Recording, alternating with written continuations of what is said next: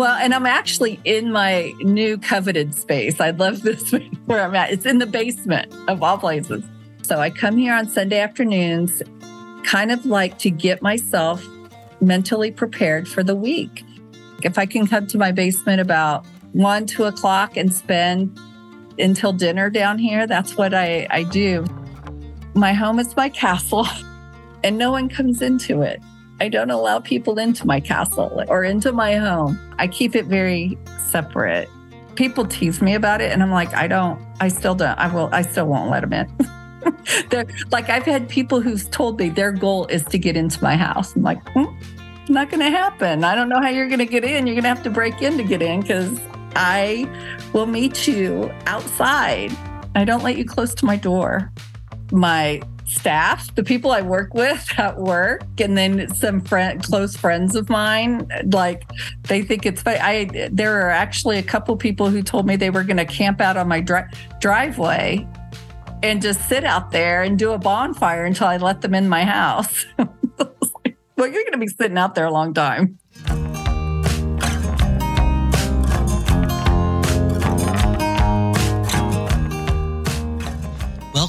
The Story Enneagram Podcast. I'm Jim Gum, and I'm an Enneagram teacher and coach living in Kansas City.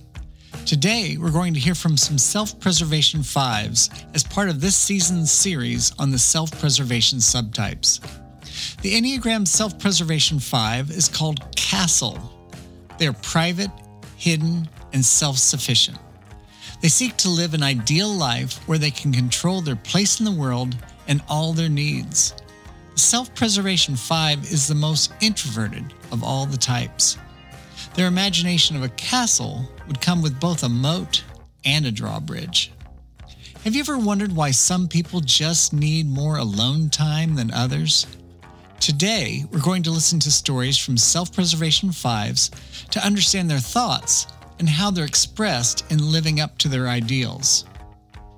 As you heard Kristi share in the opening, self preservation fives value their time alone. The retreat allows them to clear their head and prepare for what's to come. Listen to how Alan describes his experience. Yeah, so I, you know, I have a pretty regular nine to five schedule, um, and I have a couple of things that I have in the evenings, like a small group that meets once a week, and then I go see a counselor every other week. And on the weeks where I have both of those things in the week, I feel like I don't have any time left and I freak out. And if anybody wants me to do anything, I'm like, no, I am busy. Two of the seven nights of the week are gone, and I don't know when the laundry's going to get done. The dog isn't going to get walked. I'm going to die. I won't be able to sleep. I, I guard my time and the buffer time even even in our scheduling for today, I was thinking, I was like, well, I've got the, the 10 o'clock, but I've got that. Uh, and I'm like, it's Saturday. I literally have nothing that I have to do. Listen to how Alexander describes his experience. So I think the struggle is that I believe the term that my wife and I use is I will hermit up if need be. If I've had like a hard day, I'm cool with just being in a dark room by myself for a while. So I think basically the thing is like I'm drawn to that where some people might be drawn to cleaning or walking or you know other coping strategies that don't involve you hiding from the sun. So I think that's kind of like my natural inclination and the struggle with that is that when you do that you miss out on things. You're in your room in the dark just you know trying to recharge and life is happening out there. Alexander and his wife called it hermiting up. Alan measures the number of evenings he's going to be out in a week. Kristi has created a sanctuary in her home. Enneagram 5s are keenly aware of conserving their resources, whether it be time, energy, or money. They count the cost before committing to anything. They're the type of person who will ask questions like, How long will this take? Or when am I free to leave? Looking back, Kristi considers how she was different than her peers. I wouldn't say that I would have recognized it early on, but now looking back, um, when I was in high school, my friends would want to go out. They always went out on Friday, Saturday night. And I would be like, can't go out tonight. You know, one at least one night a weekend, or like either Friday or Saturday, I would not go out. And they're like, why, why can't you go out? And I'd be like, I gotta clean my bedroom. and that's exactly what I would tell them. I was like, I gotta clean my bedroom. But and that's probably what I did. I mean, I stayed home, probably in my room. And it wasn't that I was separate from my like I didn't interact with my family. I did, but I just really liked my space, my my area. And here's Alexander sharing about how others perceived his time. I think the real struggle has just honestly been kind of like what you said previously, like being sort of paranoid about that. Like, I will guard my time. I will put up boundaries where perhaps they don't need to be around my time. And that's that's not helpful when people want to say spend time with you or when things that you don't really want to do need to be done and that kind of thing. Um, and I think one of the struggles is that you can kind of get to a point where other people will assume that you have a boundary around your time, even if in this particular instance, for whatever reason, you don't. And so that's kind of one thing that I've noted and needs to be have needed to be kind of aware of because you get to a point when where people start trying to see if you're available because they're like, okay, well, he's not. And I think that's kind of been avoiding avoiding that while also trying to have boundaries and have people respect them around my time is kind of a, a struggle. Like you don't want people to believe necessarily that you're unavailable, but at the same time, you don't want to be always available. And here's Alan again. I think the one that, that caught my attention the most was not wasting time. And it's sort of this like hoarding tendency that I, I keep a well stocked pantry, but I didn't realize that I did that with my time as a resource and not just food. I mean, I don't like hoard food, but I, you know, I could I could go a week without leaving the house. But I do that with time too. Like I build in lots of buffer time. One of the most important things to realize about Enneagram Type 5s is that there's a very good reason they have to conserve their resources. They're sensitive. One of my teachers says that fives are the conduit for the entire universe. If you are that sensitive, you need to take regular breaks so your circuits don't get overloaded. It's hard to get a read on a Type 5 because so much of their experience is internalized. Listen to how Kristi describes how this shows up in her work life. What I like about counseling is actually the analytical part of it, where a lot of people, when they are counselors or in that kind of a helping is because and this is going to sound horrible and i don't mean to but they're in that role to help people it's a challenge to figure out what's going on and that's what i like. I want to put that puzzle together and see what it looks like. That's the part that i like in terms of working with people is figuring out who they are or you know the student success part. How can i help them be successful in what they're doing. What resource can I come up with? What's going to help them be successful in school? So, one of the things that I do that I have, that I consciously do is I work on not showing expression. In my head, I'm thinking, just keep a straight face, keep a straight face. But in terms of sensing of other on others, I pick up on things with individuals so I scare myself sometimes because I'm like, oh my gosh, I really figured that person out, kind of figured out what was going on or what was really behind what was happening and sensing an individual. Alexander shares about how his facial expressions can be misunderstood. There have been occasions with some people that I've worked with, with Sarah sometimes even, where the fact that I'm relaxed comes across as I don't care. Like, I sound what I think I'm sounding like is I'm formulating a plan. We got this. We can do it. I feel like I'm sounding encouraging. What it sounds like is flippant, apparently. so that's something that you kind of you kind of got to watch out for when you kind of have that disassociation thing. People don't always like the fact that you're disassociating a little bit. Like they kind of want you to be feeling the feelings with them.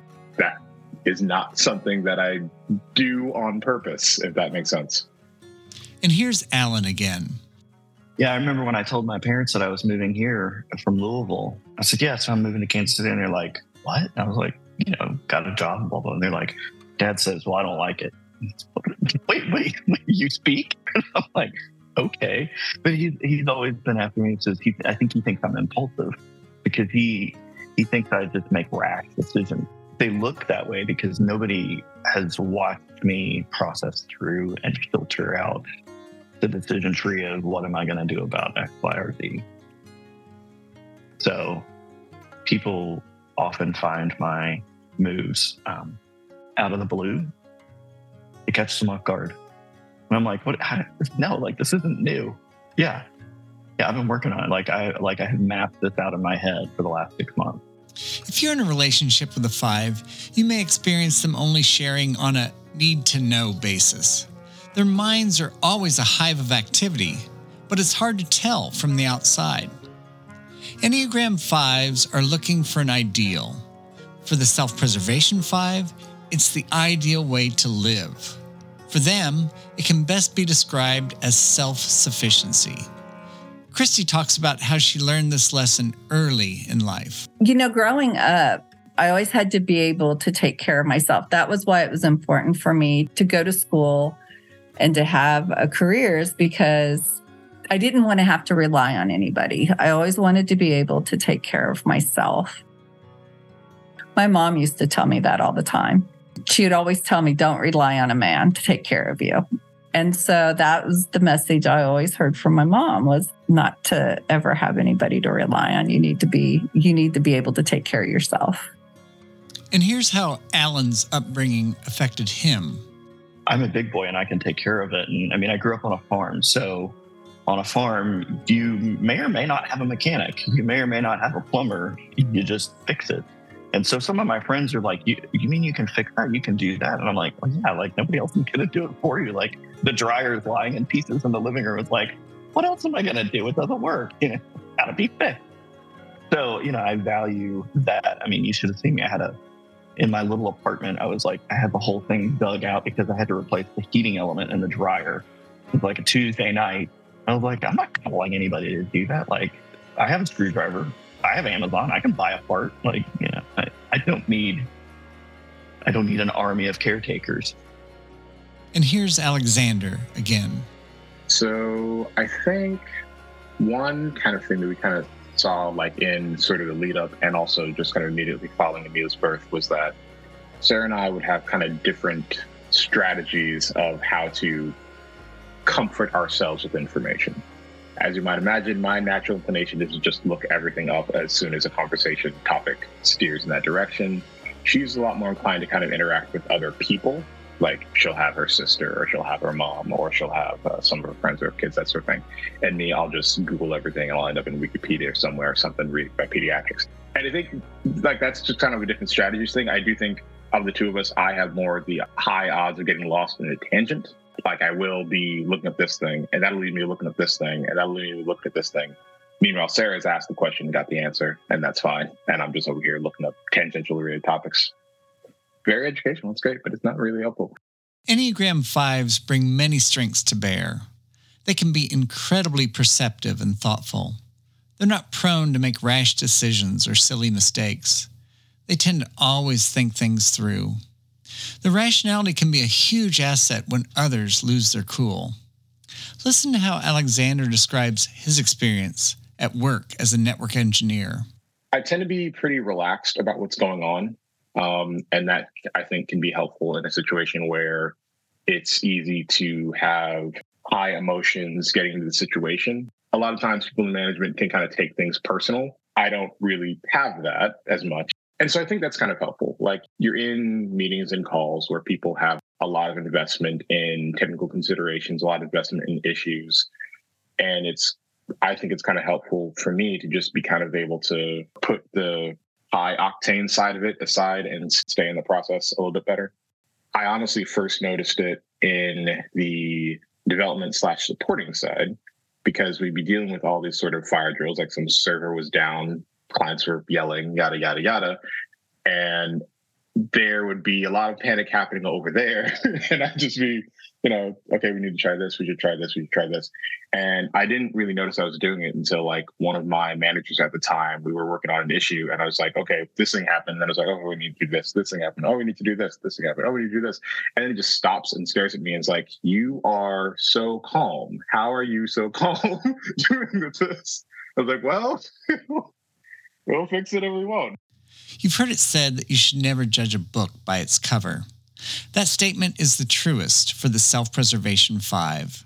Their emotions and sensitivity are hidden. When I tell fives that they're the most sensitive of all the types, they nod their heads. All of the Enneagram types can examine their beliefs and grow beyond their typical ways of thinking, feeling, or acting. I'd like to close with Alan's thoughts and how they're challenging him in a very healthy way. It's interesting. I've been thinking about it for a long time. I don't know where I read it in an article or heard about it on the radio, or somehow I heard that you know there was some study or something about people make better decisions when they have a mindset of plenty over a mindset of scarcity. And so I thought about that, and I'm like, okay, how do I self-correct a little bit to to not make bad decisions out of fear or to see if I'm making a decision out of fear, whatever it is, whether it's buying, you know, 10 times the pasta that I need at Costco. Eh, eh, how am I how am I making decisions and and taking into consideration plenty because there is enough. I'm okay. Like it's I will be fine. Another way is that I've seen it in this mindset of, well, I admire generous people and I want to be generous.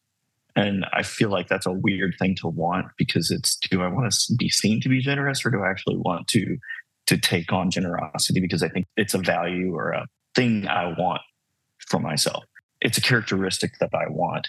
That's been a really good counterweight for the scarcity because it it uncomfortably impinges on that nerve of scarcity to say no, it's okay. And it's sort of this it's a discipline against scarcity and it's hard to do, but I think it's a nice balance. The other the other side to that is just the scarcity versus plenty. And this was something that that I didn't really realize until just a few years ago spiritually with my relationship with God was that God is not a God who runs out of resources. He doesn't have limited resources. He doesn't have limited resources. What a crazy and wonderful thought.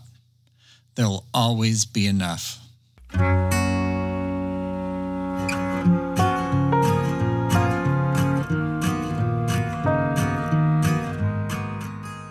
That's it for this episode of the Story Enneagram podcast. Thanks for listening. If you or someone you know is a five who feels like they never have enough, you've come to the right place. Wouldn't it be great to realize that the fear of not having enough is just as limiting as actually not having enough? Visit my website at storyenneagram.com. I offer Enneagram team building experiences and training for businesses, schools, and nonprofits. I also offer personal coaching packages for individuals or couples. Drop me a line and let's explore what the Enneagram can do for you. Please subscribe to the Story Enneagram podcast, share it with your friends and family, and if you're really feeling it, leave a rating in Apple Podcasts. I'd appreciate it. Our music is by Daniel Gum. You can hear his music on Spotify or wherever you get your music. And yes, we do have the same last name. Story Enneagram, where learning your type is just the beginning of a whole new story.